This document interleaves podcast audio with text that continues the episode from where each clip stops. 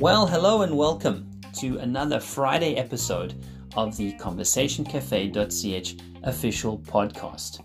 I'm Ross. I'm broadcasting to you today from a sunny Lucerne, and in season one, we're still looking at common mistakes and expressions to help Swiss German English language learners. Our mistake for today is one of my favorites, and it has to do with the English word to drive, or should I say the verb to drive. Now, in Swiss German, we can say Ich fahre Ski oder Ich fahre mini Velo. And translated into English, logically, if you put it into Google, the word fahre often comes out as drive. And so naturally, a Swiss German speaker will then just say, I drive my bicycle or I drive my ski. But in English, and here is the tip for you, here's a little clue.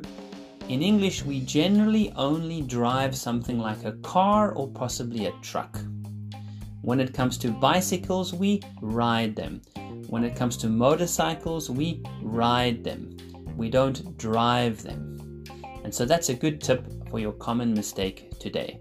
In Swiss German, du kannst schon Ski fahren oder Velo fahren, but in English, we just ski or we ride our bicycles and we drive cars and trucks. What about our expression for today? Well, our expression for today is to hit the nail on the head. And that's very often when someone gives an expression or a description that really connects with exactly what you are thinking. Now, a good example of that could be perhaps you're in a meeting with your work colleague and your boss, and you think that there's something that your boss is not telling you. After the meeting, your work colleague comes up to you and says, Ross, I think there's something that our boss was not telling us. I think that there's something extra to that meeting that we don't really know. And because you were thinking the same thing, you would simply say, Wow, I think you've hit the nail on the head. I think we need to find out what exactly is going on. So, to hit the nail on the head, when someone says out loud or describes out loud exactly what you are thinking, then you can say you've hit the nail on the head. I couldn't agree with you more. And so that is our common mistake and our expression for today.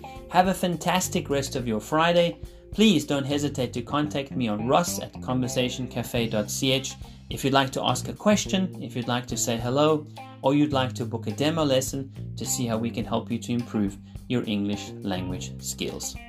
A ganz liebe Grüß von Ross.